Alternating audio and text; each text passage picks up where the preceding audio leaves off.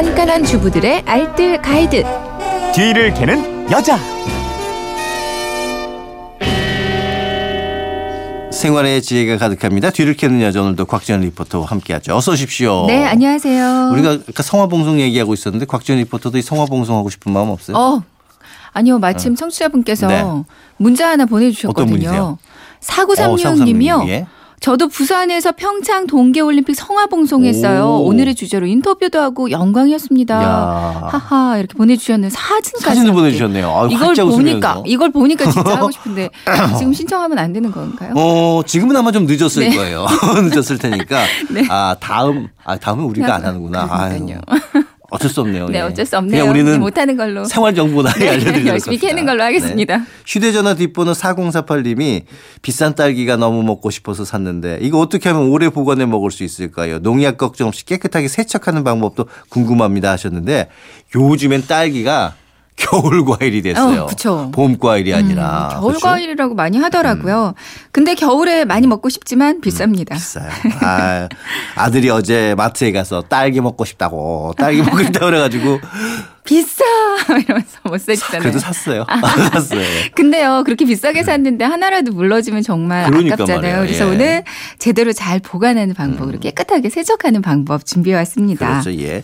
근데 딸기 살 때 보면은 제일 좀 그런 게 어, 이 뭐야? 자세히 봤는데도 속에 이제 물러 있는 것들도 있고 그러잖아요. 그래서 잘 보고 사셔야 되는데요. 네. 과일 가게 사장님한테 맛있고 싱싱한 딸기 고르는 법을 한번 물어봤어요. 음. 향이 진한 걸 고르고 꼭지가 마르지 않고 진한 푸른색 띠는 어. 것 그리고 전체적으로 빨간색보다는 꼭지 아랫부분은 약간 하얀 것. 아. 꼭지가 뒤집어진 게 단맛이 강하다고 어? 합니다. 그리고 잘 보셔서 조금이라도 무르지 않은 거, 상처가 없는 걸 고르는 게 좋겠어요. 음. 네. 근데 씻을 때마다 이게 솔직히 말하면 딸기가 되게 쉬워 보이잖아요, 씻기가. 근데 내가 이거 제대로 씻고 있는 건가 항상 궁금했거든요. 아이들 네. 먹으면 농약 걱정을 안 음. 할 수가 없는데요.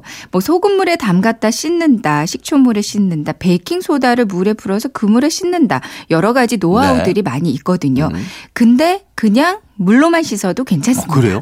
식약처 실험 결과를 보면요. 잔류 농약의 제거율은 음. 식초, 소금을 쓰나 그냥 맹물로 씻나 크게 다르지 않더라고요. 어. 오히려 식초나 소금물로 씻으면 더 금방 무를 수 있어서 이건 좀 그렇군요. 예. 주의하셔야 되고요. 음. 맹물로 씻는데 물에는 30초 이상은 담가두지 않는 게 어, 좋습니다. 또 오래 담가두면 안 되는 거군요. 네. 30초 이상을 담가두게 되면 음. 비타민 C와 단맛이 빠르게 유실된대요. 아. 그래서 씻는 구체적인 방법은 일단 볼에 깨끗한 어. 물을 받아서 딸기를 넣고요. 가볍게 한번 휘리륵 씻어서 예. 바로 건져주세요. 음. 그러니까 30초가 넘지 않게 해주시고요. 그 다음 단계로는 딸기를 소쿠리에 담아서 흐르는 물에 한 번 더 씻는데 한 서너 번 정도만 가볍게 음. 씻어주면 됩니다. 어, 이거 제가 씻는 방법에 딱 맞는 거네요. 예, 다행이네요. 네, 예. 다행이네요. 그리고 이제 꼭지 부분에 농약이 많아 이러면서 먼저 꼭지를 따고 씻는 분들도 있던데 이건 어떤가요? 근데 미리 꼭지를 따고 딸기를 물에 담그거나 씻으면 농약 성분이 물과 함께 그 절단된 아, 면을 통해서 다시 있겠군요. 들어갈 수 예, 있다고 하고요. 예. 딸기가 가지고 있는 비타민 C도 아주 빠르게 손실돼 버리거든요. 어. 씻으면서 자르지 말고 다 씻고 꼭지를 잘라주는 게 더 좋다고 합니다. 꼭지를 자를 때 딸 때는 커피 전문점 빨대 하나 이용하는 것도 괜찮아요. 이제 딸기의 꼭지 반대쪽에 빨대를 꽂아서 음. 이제 꼭지 쪽으로 밀어내기만 하면 되는데요. 그럼 꼭지로 또 쉽게 제거되는데 중간에 박힌 심지도 함께 음. 제거할 수 있어서 좋습니다. 그러니까 어. 야외에서 칼이나 과도가 없을. 때 이 방법으로 꼭지 제거하는 것도 그렇군요. 괜찮을 것 같아요. 어, 저는 꼭지를 먼저 땄는데 절대 이러지 말아야겠네요. 네. 예.